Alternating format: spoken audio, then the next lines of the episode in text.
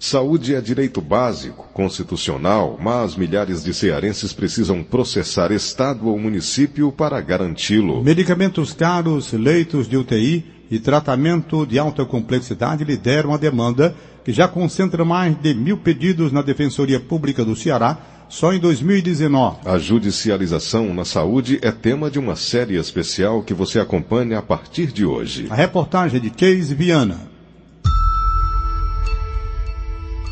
Saúde não espera. A frase de tão comum parece ter significado vazio.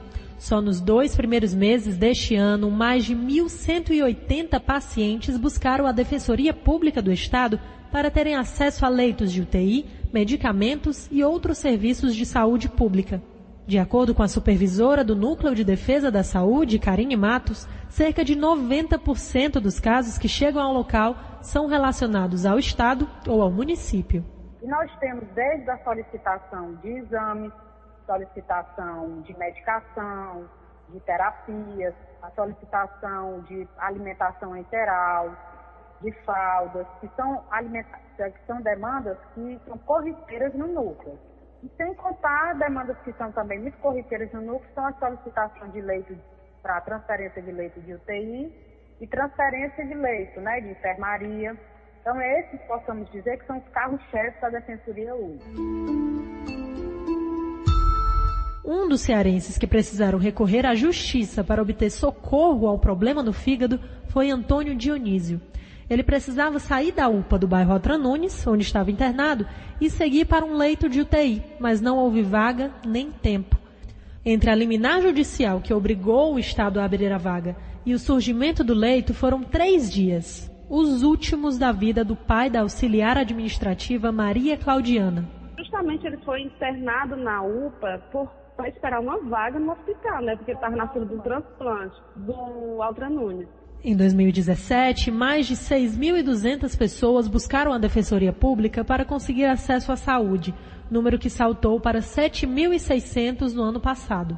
O tempo entre o pedido do paciente e a concessão da liminar judicial é mínimo, mas o cumprimento por parte do Estado é imprevisível. Do dia, do dia que o juiz liberou para a morte dele, foram três dias, porque foi na sexta-feira, né, 11 horas da manhã, que o juiz deu a liminar. Aí eu fui lá para a UFA, entreguei todos os papéis para poder eles encaminhar, né? Para o hospital ligasse, para a secretaria da Justiça ligasse para poder, lá da saúde, ligasse para poder fazer a transferência. Só que quando foi no domingo, às quatro da tarde, ele faleceu. Ele teve uma parada e já não, não aguentou, porque quer queira ou quer não, UPA é só um caso, uma emergência ali, não é um hospital que tem um aparato, né? Por isso que eu disse que ele morreu, infelizmente, por falta de cuidado, né? Porque se ele tivesse no hospital, claro, quando chega a hora, Deus é que sabe, mas se ele tivesse no hospital com, com mais, sei lá, uma UTI, alguma coisa, não tinha, não tinha nada. Além dos leitos, os medicamentos lideram as demandas. Em nota, a Secretaria Estadual da Saúde informou que até janeiro deste ano, 7.506 cearenses recebiam remédios judicializados. Do total, 2.291 ingressaram na Justiça em 2018, ano em que a Secretaria recebeu 6.759 processos judiciais. Os números de 2019 não foram informados. Os medicamentos para pacientes em tratamento de câncer e doenças raras, segundo a CESA, são os mais demandados, já que são de alto custo, não têm fornecimento gratuito pelo SUS ou não tem distribuição regulamentada pela Agência Nacional de Vigilância Sanitária, a Anvisa. A Secretaria Municipal de Saúde de Fortaleza informou por meio de assessoria de comunicação que apenas a CESA se pronunciaria sobre o assunto.